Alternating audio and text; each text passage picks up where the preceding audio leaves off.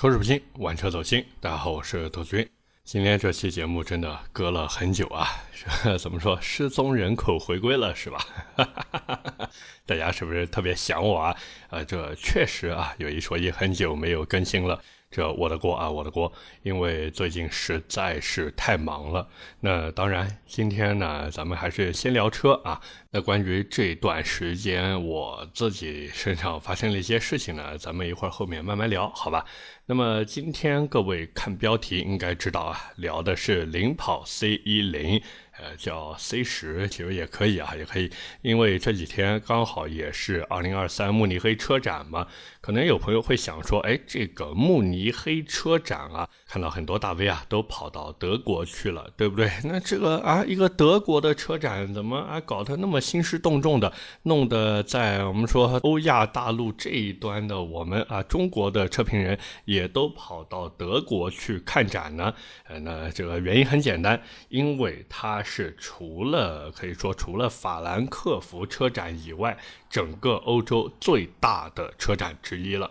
毕竟大家也都知道嘛，这个欧洲不大，创造神话是不是？这欧洲确实不大啊，确实不大。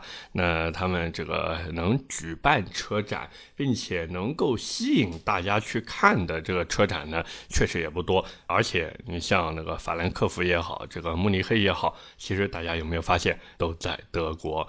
所以换句话说呢，德国作为整个欧洲汽车工业的一个中心，那它整体的不管是环境呀、氛围呀，包括在这个车展期间会亮相的。新车也都是非常重磅的。那之前呢，其实对于中国的这些车企而言啊，不管是法兰克福车展也好，还是这个德国的这慕尼黑车展也罢，他们的重视程度呢，其实并没有那么的高。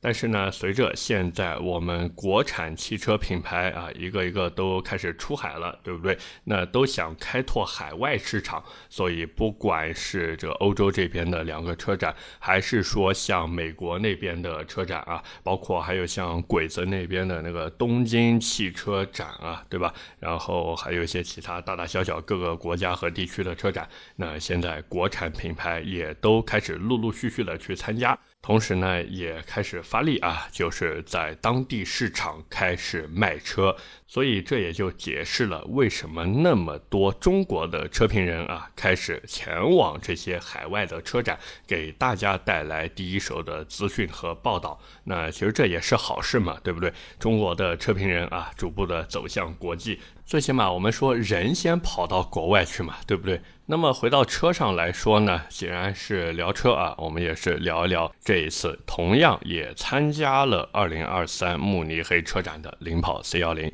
那这个呢，其实对于领跑来说啊，也算比较重磅。为什么呢？因为它可以说是整个领跑啊首款全球化的一个产品。关于这车的定位呢，其实应该有朋友在网上看到过了啊，定位中型 SUV。那相比于现在正在卖的领跑 C11 来说，呢这台车其实定位和它是一样的，所以这也是为什么网上最近也有很多人在猜测，说这个领跑 C 幺零会不会替代 C 幺幺成为一个新的拳头产品啊？但是从目前领跑的规划来看，我估计这个概率不大，真的概率不大。毕竟领跑 C11 作为这个中型 SUV 月销量前十的常客，甚至已经不是常客了啊，老住户原住民了。所以这个哎，他们可能真的没那个勇气把 C11 砍掉。我估计到最后应该也就是双车并存的一个战略。你要是想买更便宜的车子呢，那你就去买领跑 C11。毕竟 C11 生产那么久了嘛，对不对？但是你如果说哎，我想要追求一些新的东西，那你就来看一看。这个领跑 C 幺零啊，并且这个 C 幺零不仅有像 C 幺幺一样纯电和增程两种动力系统，同时还包含了五座和六座版车型。那这也就从侧面再一次印证了这台车和领跑 C 幺幺应该是一个互补，而不是一个竞争的关系。那么既然是聊车呢，我们也是要聊一下它的外观啊。毕竟大家也都知道嘛，一台车你愿不愿意去购买，除了要看它的性价比，还要看有没有眼缘，对不对？不然就像一个空的剧组是吧？没有演员啊。那整台车的这个外观呢，其实各位如果上网看过图的话，应该会发现它呢采用了一定的家族化设计风格，但是整体造型呢，其实和现在我们说 C11 啊比较圆润的这个造型相比，它呢整个线条更加方正一些，包括像什么封闭式的中网呀，什么贯穿式的 LED 灯组啊，这些呢倒是啊我们说家族化设计的元素，毕竟大家也都知道嘛。一家车企做车子，不可能说啊，今天这个车做成这个样子，明天那个车做成那个样子啊，不可能，不可能。家族式设计带来的好处，除了能让客户对于它的这个品牌加深印象，同时还能够节约生产成本，就哪怕是节约一点设计费，那也是省钱了，对不对？那到了这个车身侧面啊，刚才我们也说了，因为整台车的它的这个线条是比较简约平直。的嘛，所以呢，这一次它也是可以说走的一个比较稳重的路线吧。包括车门呢，也是放弃了原来的那个无边框门。这种改变呢，其实对于家用车来说，我觉得是一件好事。因为无边框车门可以这么说，除了好看一无是处。特别是当你开起来的时候，哎呀，那个整台车的胎噪呀、风噪呀，一个比一个大。并且胶条老化了以后，这个无边框门还会漏水。那同时还有一个小问题，就是大多数车企。给到的无边框门，你在拉开车门的时候，如果说啊使得劲比较大，拉的比较快，有可能这个车玻璃就给碎掉了。所以这也是为什么我一直觉得，对于大多数主打家用的车子来说，无边框车门啊，真的是一个非常非常鸡肋的产品。那但是呢，这车虽然摒弃了无边框门，不过有一个更鸡肋的东西，它也没有摒弃什么呢？隐藏式门把手这个东西，我反正不是特别喜欢。有些人觉得还。挺好看的，但是我是觉得，唉，一般般吧。特别是在这个北方的冬天啊，你一下雪一下雨，这个气温再一低，哇，你这抠都抠不出来。说白了，这种隐藏式门把手对于车厂那边就是为了降低风阻啊，提升一个续航表现，然后才有的设计。其实对于车厂来说，他们也不愿意，但没办法，这个东西现在大家买新能源车对于续航都挺看重的。那同时再加上别的车厂也都在做，甚至把它包装成了一个特别高精尖的产品。那这个啊，别人都有你没有啊？别人都做你不做，那显然不太合适，对不对？所以这个哎，就这样吧，就这样吧。那当然啊，这一次因为是个新车嘛，所以车顶上方的激光雷达也没有缺席。据说啊是会提供这个很先进的智能驾驶辅助功能啊。不过我是觉得这个在各家驾驶辅助功能趋同的今天，大家如果买这种带高阶驾驶辅助系统的车子的话呢，一定要去多试多开，特别是在不管是高速也好，还是城区道路也罢，都要去多试一试开一开，然后多去对比对比，这样你才能知道哦，原来这个东西看上。去名字是差不多，功能也差不多，但是实际上在使用的时候呢，差别还是不小的。但是从审美的角度来看呢，反正我是不太喜欢车顶有犄角的这种设计啊。这种怎么说呢？车顶有一个激光雷达，好处就是发生碰撞的时候不容易坏，然后整体的这个可视角度更大，因为站得高看得远嘛。但是坏处就是丑啊，就丑，我是无法接受车顶有犄角的这种设计的。那到了车辆尾部呢，整体的造型也非常的。简洁，甚至可以说这个车屁股的设计啊，甚至可以说看起来会比现款的领跑 C11 更加顺眼一些，因为它有一个这个很平直的贯穿式灯组嘛，所以这个哎一分割啊，一上一下，整体的层次感还是不错的。那在那个灯组下面呢，就是那个 Leapmotor 那个标志啊，所以关于整个车子的外形呢，其实七七八八聊到这边就差不多了。说白了，总结一句话。这车长得很领跑，但是这车长得一点都不像现在的领跑。那么打开车门，我们进入车内。现在谍照其实也已经出来了，整体的内饰设计风格呢，其实跟外形有点像，都是那种横平竖直的一个风格啊。那像什么大尺寸的悬浮式中控屏呀，还有稍微带那么一点点弧度的全液晶仪表，这两个东西呢也没有缺席。但是我就在想一件事情啊，这个三连屏去哪？了？是不是？三块屏幕去哪了？没了。哎呀，真的是。那同时呢，像双辐式的多功能方向盘，还有电子怀挡啊，这个也是这一次新车有的配置。那电子怀挡这个东西呢，现在也是越来越多的新能源车在用。好用不好用呢？你别管，但是省空间是真的省啊。那除了这些以外呢，还有一些小细节，就比如在扶手箱的那个区域是没有实体按键的，它只是给了一个开放式的储物格，还有一套可升降式的杯架。其实我觉得这种设计也真的不太好。毕竟这车机万一黑屏了怎么办？你 但凡想实现一些功能，对吧？你说调个温度啊，调不了。当然啊，这个语音要是可以唤醒的话，好像啊也行也行。反正我不喜欢没有实体按键的车。那至于像什么真皮内饰啊，或者说皮质内饰吧。包括还有一些软包材料的运用，大家对于国产车可以放一百个心。毕竟还那句话，国产车哪怕机械素质做的不怎么样，但是它给你的卖相一定是好的，好吧？那么最后呢，就是动力啊，这个其实主销的还是增程版，肯定是增程版。领跑现在对吧，卖的多的全都是增程车。那最大的变化呢，估计就是据说啊，传闻谣言，我不对我说的这个话负责。据说要换成四缸的增程器了，因为现款不是那个三缸的发动机嘛，好多人都在吐槽说，哎呀，我花这个钱啊，虽然也不多哈，但是你给我买个三缸机回来，我这个心里面接受不了啊，我不愿意，你领跑赶紧给我换四缸。好，那现在四缸版的增程器据说就要来了，所以各位可以猜测一下，最后在销售的时候。它的价格会比 C1 要更贵，还是比它再便宜一些？那么除了这个车子以外呢？其实这一次领跑在慕尼黑车展还干了一件大事儿，就是发布了自家最新的平台架构，名字呢取得很没有创意啊，叫做四叶草。呀，不知道还以为是 TFBOYS 的粉丝呢。四叶草，哎呀，呃，这个而且这个名字大家也都知道，阿尔法罗密欧的高性能版本车型也叫四叶草，对不对？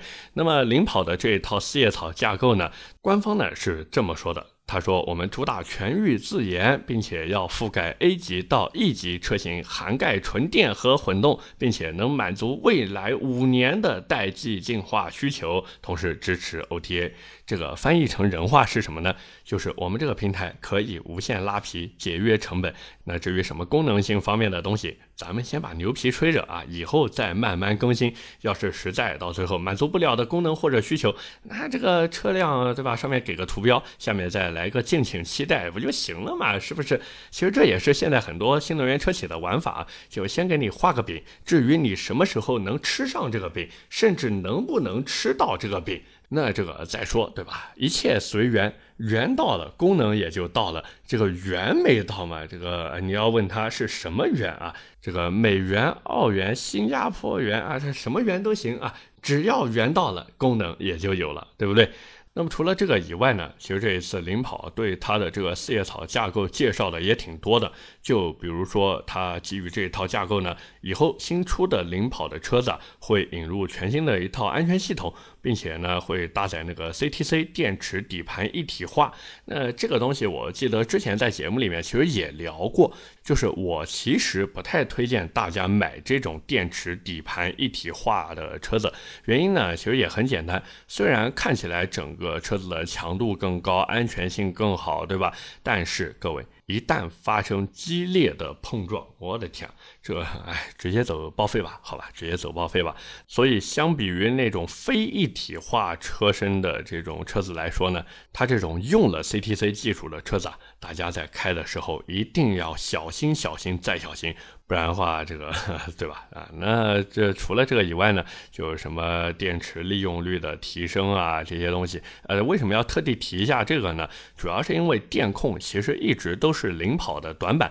那比它做的还烂的那个牌子呢，叫做哪吒啊，叫哪吒。不过对于增程车的车主来说呢，其实他们对于电控的要求可能没有那么高，更关心的呢，反而是车子的油耗有多低。那领跑现在油耗表现呢，其实还可以，我估计他们。还是想为了发力一下纯电车型，毕竟增程这个东西，你说虽然现在发展的还可以，但是随着这个高压充电呀，甚至这个电池技术的不断革新，这种自带燃油充电宝的车子还能卖多久，其实是不好说的，真的不好说的。那领跑作为一家车企啊，虽然是新势力，但是他们估计想的也蛮远的，所以现在也要开始布局这些东西了。那么最后呢，就是他们会针对不同价格区间的车型呢。给到高中低三种配置去选，这个配置呢，倒不是说那个车辆的配置啊，车辆配置其实是厂家会根据实际的市场情况来定嘛。它这个主要是那个智能化配置，就比如标配车型啊，就最低配车型呢，会用高通八幺五五芯片加上 S 三二 G 的方案，那会支持像什么 AR HUD 啊、四路环视摄像头呀，还有十二路超声波雷达啊这些东西。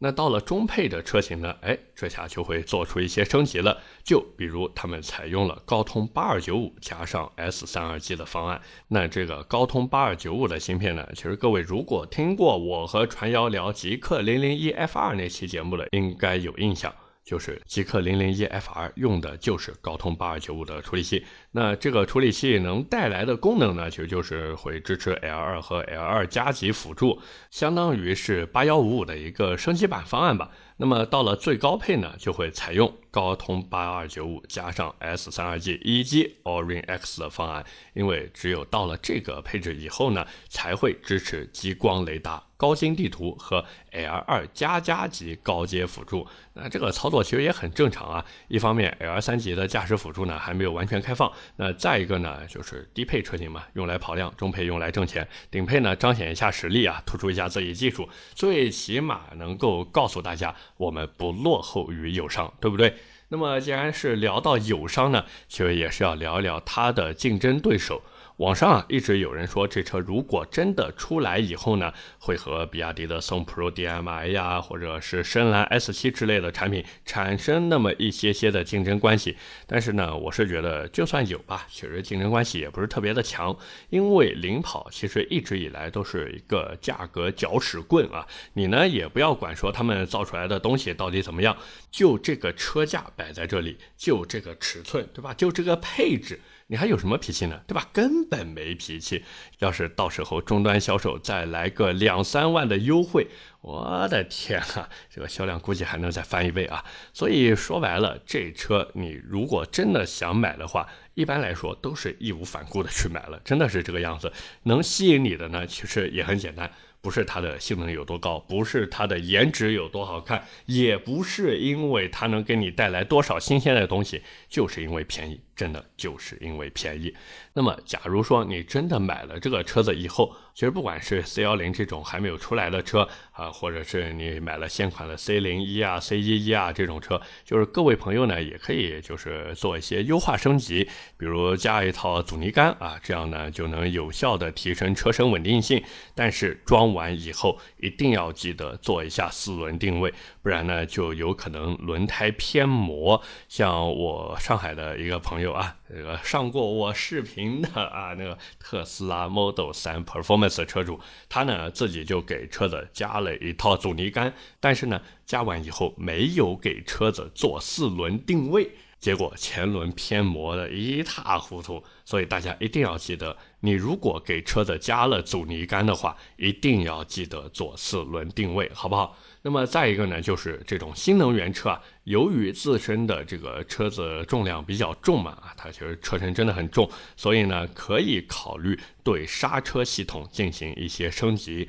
那关于刹车系统升级这个事情呢，其实之前不管是专门聊还是带着聊，多多少少都聊过。简单来说呢，就一句话：你如果买不起像什么 AP 呀、Brembo 呀、o k e n 啊，或者说怕买到这些大牌的假货，那你就直接去买国产品牌。甚至可以说啊，对于大多数的家用车而言呢，这个刹车的品牌真的没有那么的重要。呃，你买个正品才是最重要的啊。一般的话，像我身边的朋友，如果是家用车想对刹车进行升级呢，我都会推荐他们买 TEI 这种产品。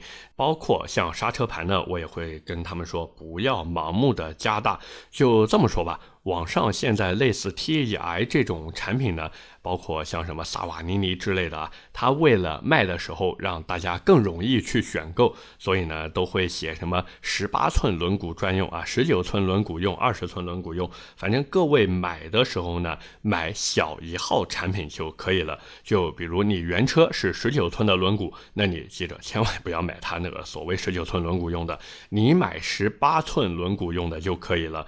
然后包括。买的时候呢，一定要问一下客服，它的这个刹车活塞面积到底有多少。特别是你从普通卡钳改那种多活塞卡钳的时候，一定要买活塞面积比原厂小一点的刹车套装，不然的话，有可能你这个车子的刹车总泵，也或者说啊，俗称大力鼓的那个东西，它推不动啊，推不动。那推不动以后呢，你踩刹车的时候，前段就会觉得特别特别的软，特别特别没有这个制动信心啊。所以这个一定要记得，就是买比原厂小一点活塞面积的。那当然，假如说你也不清楚原车的活塞面积，就我估计大多数人都不清楚啊。你如果不清楚原车这个刹车活塞面积到底是多少的话呢，其实也也无所谓，这直接咨询客服就可以了。要是客服也不知道呢，你就跟他说，你去问一下你们的技术人员，这样子各位在买完刹车以后呢，整体的这个制动提升就会更有效果一些。那除了这些以外呢，其实真的也没什么了。现在的新能源车反正就是这个样子嘛，一般都是换或者说升级这两个东西，整体的驾控提升就很明显了。那假如说你条件允许的话，可以换一套品质更好的轮胎，像什么米其林的 PSEV 啊，或者倍耐力的 P 零电动车专用款啊，反正大品牌的新能源轮胎都还行。你在日常代步的时候呢，是绰绰有余的。缺点呢，就是相对而言价格更高一些吧。那假如说你也不想换这种新能源车专用胎，你说，哎，我就换一个普通轮胎，可不可以？也可以。各位呢，其实可以看一下自己轮胎上面的那个参数标号。我随便举个例子吧，就假如说你原厂轮胎是什么二四五四零十九，然后九十六 W 的，那这时候你在换轮胎的时候，一方面为了防止涉嫌非法改装，你你前面的什么二四五四零十九这个尺寸参数是不能变的。但是为了提升性能，你呢可以把后面的那两个升升级，就比如刚才我说的啊，你。后面是九十六 W，那么你的数字就可以往上再提一提，比如买后面数字是一零一甚至一零四的这一种，那字母呢也是。越往字母表顺序后面的，它就越牛逼啊！大家记住这个就可以了。那像我刚才讲，九十六 W，W 后面是什么？X Y Z，对吧？你就可以挑选，比如说幺零幺 Y，甚至幺零四 Y 的轮胎，这样子你在用起来的时候呢，整体性能就会更好一些，好不好？那么聊了这么多呢，最后关于这个领跑 C 幺零，我们也是来小小的总结一下。其实我觉得大家如果真的想买一台价格够便宜，然后有足够性价比的增程车的话呢，领跑 C 幺零其实是可以期待一下的。那假如说你不喜欢 SUV 的话呢？我估计他们有可能会再出一个，就是比现在领跑 C 零一尺寸更小的轿车。但是不管怎么说呢，领跑的车子它就是这个样子，玩的就是价格够低。所以，假如你真的就是手握十几万，或者说十小几万的预算，想买一台绿牌车，但是又没有什么补能条件的话，那么领跑还真的有那么一些吸引力。所以说到底呢，还是老生常谈的那句话：对于车企来说，现在没有卖不掉的车，只有卖不掉的价格。各位说是不是这个道理？OK，那么今天关于领跑 C 幺零，我们就先聊这么多。下面和大家聊点闲的。那么我在节目的开头呢，其实也说了，这最近啊，确实一直都没有更新，因为自己特别的忙。那可能有朋友会说，哎呀，兔子，你这最近忙什么呢？啊，我还看你做直播。哎，对，这个确实也是就这么多事情当中的一件。因为除了这个做直播以外呢，像我这段时间一直都在忙着拍视频，那同时呢，还要准备停车场的节目，还有一些商业合作，包括还有出差，对吧？这个熟悉我的朋友都。知道，先是去了上海。然后呢，又是去苏州，接着呢，又是去常州，最后呢，又飞到北京去啊！我天，这连续的奔波啊，弄得我前段时间还生病了，哎呀，身体就开始不舒服了。就是从那个苏州回来的时候呢，其实身体就有那么一些些抱恙，然后从常州回来的时候呢，就发起来了。连着有将近一个礼拜的时间就很难受，包括嗓子也特别的难受。最后呢，是在去北京之前啊，身体终于算是差不多好了。那好不容易身体恢复了以后呢，回到南京这边来，又开始在兔子的车友圈那个号上面做直播。完了，再加上公司还有一些其他的事情要处理，哎呀，真的七七八八，弄得我整个人是连轴转。那至于上期节目呢，其实真的早早就录制好了，就在我去北京之前啊，就已经录完了。那当时呢，是想跟各位聊一聊吉时零一那台车的。但是后来我剪辑的时候，我剪了没几分钟我就放弃了，因为其实我在录制的时候，我就觉得整个人的精神状态，包括身体状态就不是特别的好。我这也是硬着头皮把它录下来了，但后来剪辑的时候，那个东西我听了几分钟我就听不下去了，所以这个唉，那最后就放弃了嘛。因为这上线的节目，如果连我自己啊我都接受不了这个节目的内容的话，我反正确实有点没脸把它传上来，所以最后就。怎么放弃了？那再加上后来事情又堆在了一起，所以呢就一直拖到了现在。也是呢跟各位说一声抱歉，真的不好意思。那么再一个呢，就是想跟大家聊一聊这个拍视频，包括做直播、做节目的事情。那前几天各位如果看了我那个兔子的车友圈那个号的直播呢，也应该发现，就我和三刀还还动不动连个线啊。那在直播期间呢，其实三刀就吐槽了我几句，说我每次。次聊车啊，给人聊到车的时候呢，就老是有点怎么说，自说自话，或者说不太能够理解别人的一个真实需求，呃，应该这么说吧。就其实之前三刀也和我聊过这个事情，他呢就说我这个人，他说兔子你这个人啊，精英思维太厉害。你做出来的东西，说出来的话，选车的思路都很不接地气。他呢还给我举了一个例子，说我们讲说啊，比如十来万、二十万以内买个车子，很多人都是结合性价比，然后去进行选择，包括呢一些汽车主播，对吧？就结合你这些去推荐。甚至有些主播为了防止出错，于是呢就推荐那些老三样啊，什么 B 级车的四大金刚，对不对？就推荐这些东西，就像某位东北主播一样啊，直接玩到最后就开始玩梗了啊，就干迈腾啊，就干黑迈腾，是不是？干迈腾三八零，然后再往后，好像现在都已经连车都不干了，直接干相片了，是吧？哈哈哈哈 这个这扯远了，扯远了。反正就是三刀一直在讲我说，哎呀，你兔子你太不接地气了。别人推荐呢都是啊很接地气的去推荐，但要给你的话，你第一反应是给人推荐什么车？我说十五万以内拥抱 R，二十万以内零三加，然后就被 diss 了，你们知道吗？然后就被疯狂的 diss。他说：“你推荐的这个车一年到头都卖不了几台，说明什么？说明根本就不是大家想要买的车子。”他说：“你每次给人推荐车的时候，就是从来不考虑什么油耗、保养、贷款政策、后期维保等等问题，你就纯粹跟着你自己的喜好去推。你喜欢你就疯狂的去吹，你不喜欢的呢你就选择性的忽视。呃怎么说呢？确实说的有道理啊，说的真有道理。但是呢，我回头想想，我好像一开始就跟大家说过吧。”车评是一个特别主观的事情，对不对？但是不管怎么说，这样子去弄好像确实不太容易吸粉。而且除了这个推荐车子以外呢，其实还有一个就是，他说你这种精英思维，所谓的精英思维啊，就会导致很多问题你根本就发现不了。我说，哎，这个你能不能详细拆开来给我说一说？他说，我举个例子，网上有很多人现在在拍什么视频呢？拍教人家坐飞机的视频。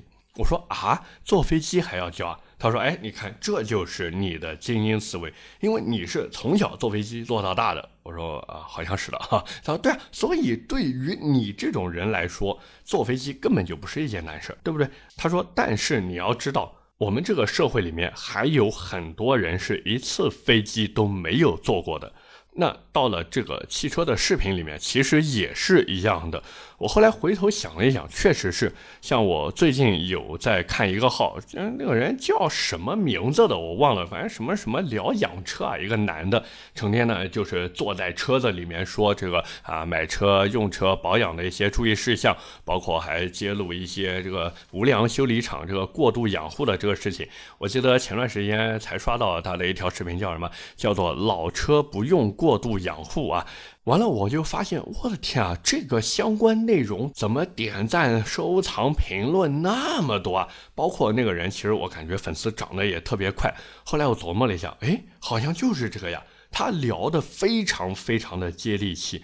就换句话说，养车也好，用车也好，对于我兔子这种人来说，根本就不是一个问题。因为我每次在养车的时候，我能清楚的知道我的车子适合用什么样的机油，我的车子适合用什么样的机滤，甚至在很多时候我做保养，我都不是奔着省钱去做的，我是奔着性能去做的。而这和很多人、很多车主的用车需求、养护需求是根本不在一个频道的。那最后呢，就导致我不仅涨粉速度很慢，而且得到的认同也特别特别的少，最后就只能。吸引和我差不多的人，然后去关注我，去愿意看我的内容，所以我就在想，我是不是也要去改变一下？但是呢，后来我又在想一件事情，包括我今天的节目里面，我也是想问一下各位，就是大家从一开始愿意听我在这边叨逼叨逼叨逼叨的，包括愿意看我的视频是为了什么，或者说我的人设到底是什么样的？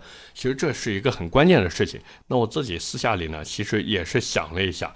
就是我这个人设，你说我是走那种炫富或者说炫耀路线的吗？就比如像什么，对吧？陈震啊，成天开个库里南在那边拍视频啊，或者像阿狸，对吧？开个 LFA，或者像白冰那个样子，不是的呀，对吧？我也没有那个经济条件。那我是那种特别接地气的人吗？好像也不是，我就属于那种中不溜的。对吧？你说我条件有多差，我也没有多差。那你说我的条件有多好吗？其实也没有好到爆棚。各位说是不是？那最后的结果是什么？就是哪头都没人愿意看。那些想看特别牛逼的、特别啊富裕的那种视频的人，他不会看我的。因为我的内容在他们的眼里面实在是太普通了，一点都不炫酷啊，一点都没有这种未知感。那对于很多普通车主而言呢，我的内容又需要一定的知识门槛。包括我前段时间做直播的时候，也是有朋友在里面说，就是讲听兔子的节目也好，或者说看兔子的直播也罢，就一定需要有一些汽车知识基础，才能够说看得明白和听得懂，或者说能够发现乐趣在哪里。后来我想了一想，确实是这个。样子，包括我在做节目的时候，有时候我会跟大家聊一聊这车怎么改，那车怎么弄，对不对？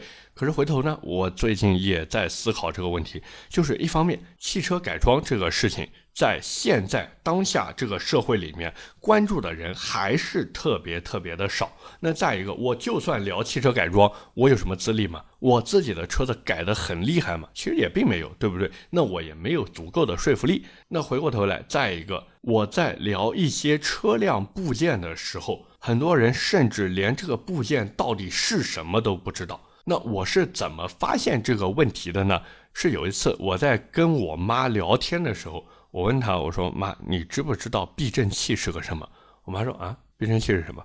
然后我说，那你知不知道什么叫 ECU 和 TCU？我妈更是一脸懵。那各位说我妈不是车主吗？我妈拿驾照都多少年了，对不对？那她也是车主，但是她这种车主根本就不会关心我说的这些内容，甚至一点兴趣都提不起来。她更关心的是什么？她更关心的是，比如我想花多少多少钱给我儿子买一台车，到底买什么车更好，或者是什么？我这个车子啊是什么牌子的车？应该做什么样的养护？甚至连这个你都别告诉我，你就告诉我在哪儿做，花多少钱，简单明了。我的天啊！我后来真的是想明白了这个事情，所以现在呢，我也是在琢磨，就是往后啊，我的这个节目，特别是视频节目，是不是一方面要成点活，那另一方面呢，就是要做的更接地气一些，就纯粹把自己当成一个汽车小白，去做那些汽车小白们关心的东西。那各位说这样做行还是不行？我也是想听听大家的意见，毕竟我现在说实话，真的是有一些怎么说？既焦虑又迷茫吧。虽然看着这个直播每次开着，然后特别是那个抖音直播，这个整体账号的粉丝量呢是蹭蹭蹭的往上面涨，但是相关的视频内容呢，其实不管是点赞量啊，还是播放量啊，都还没没有达到那种特别特别爆炸的水平。所以这东西也是在琢磨琢磨吧，我也是在琢磨琢磨。毕竟这个，哎，怎么说呢？你说要坚持自己吧，确实也要坚持。但是有的时候吧，为了流量，对吧？为了这个后期更好的恰饭，是不是也得做一些这种啊自己呃可能啊一开始瞧不上或者不太想做的事情啊？反正还那句话，我想听一下大家的意见，或者这么说吧。大家想看什么样的内容和话题，也是欢迎在评论区给我留言，好不好？我到时候呢也是会结合大家的想法，去尽可能的呢调整一下我的这个相关的内容，这样子才能更好的实现自己恰饭的理想。大家说对不对？OK，那么今天闲的呢就先扯这么多，也是感谢大家听我在这边絮絮叨叨了半天啊。那接下来呢就是我们上期节目的留言互动环节。那么在这边呢，也是先跟各位说一声抱歉啊，因为真的太忙了。然后上一期节目还看了一下，聊的呢是哪吒 A 呀，那是什么时候更的呢？我反正在录制这期节目的时候，我看了一下，是二十多天以前了，这实在是有些不好意思，真的不好意思，对不起各位，对不起。那么回到留言上来说啊，第一条留言来自以仰望之名。他说：“兔子，你们玩车的是不是好多都瞧不上比亚迪啊？他看好几个那种所谓的燃油车博主啊，对比亚迪的态度都比较不好，能不能问一下这是为什么吗？”比亚迪的车子，我之前呃，我也不是说看不上吧，但是你让我买，我肯定是不会买的，因为大家都知道，我这个人对于驾驶的 需求还是蛮高的，就是什么油耗经济性啊，什么后排舒适度啊，什么整体的性价比啊，我是没有那么的看重的。就是哪怕你车子的动力没有想象的那么好，或者实际表现就没有那么好，可是底盘做的特别棒，哎，那我也会去选购。就像我为什么买 CT 六那个样子。哪怕我买的时候 CT 六就只有两百小几只匹马力了，可是我还是毅然决然、义无反顾的去买。原因很简单，我觉得它底盘做的真的很棒，而这呢也就能解释为什么我对于比亚迪就没有那么强烈的这种感觉了。就比亚迪的所有车子，在我看来就很家用，真的很家用，也很买菜。所以这个，但是你说这态度不好，我觉得我对比亚迪的态度还是挺好的吧，对不对？至少我从来没有吐槽过他的车子。到底怎么怎么样？我只是觉得他可能在有些营销方面的做法呢，还是有一些进步和升级的空间，好吧？第二条留言啊，来自星辰 KW，他说：“兔子点评哪吒简直是一针见血，大概率要凉凉了。”其实，假如各位有兴趣的话，可以回顾一下这个啊，有一个比较好玩的哪吒的黑历史，真的，哎呀，各种奇葩骚操作，我跟你们说，他们的营销公关部门简直个个都是人才，不仅说话声音好听，而且这个鬼点子特别多，真的点子王。哎呀，有机会啊，一定要去跟他们公关或者营销的人 这认识一下，真的太好玩了，真的太好玩了。最后一条留言来自你的蔬菜沙拉，他说上汽这个公司呢，做什么都是差一点。荣威、名爵相比吉利、长安、长城差一点，上汽奥迪相比一汽奥迪差一点，上汽通用凯迪拉克相比 BBA 差一点，上汽别克雪佛兰相比两田大众差一点，上汽的非凡哪吒相比比亚迪又差一点。然后他说，上汽大众相比一汽大众呢，又是特供，也就只剩下五菱，也只能靠五菱了。其实五菱这怎么说呢？这。现在的五菱相比宝骏，好像在调性上也开始差那么一点了。所以这个，嗯，以后要不然别叫上汽了，叫做差一点吧，好不好？OK，那么以上就是我们今天这期节目的全部内容了，也是感谢各位的收听和陪伴。那当然，各位也不要忘记关注我的抖音“兔子的车友圈”。我呢会在上面进行直播，包括像什么哔哩哔哩呀、小红书呀这些平台啊，也都是用这个 ID 在更新视频。所以各位如果方便的话呢，也请点点关注、点点赞，好不好？那各位也可以关注我的个人微博“百车全说兔子”，我呢也会在上面分享一些我的生活日常。当然，各位如果还想听什么车，或者有什么想聊的话题，也不要忘记在节目下方的评论区留言。我是兔子，我们下期节目接着聊，拜了个拜。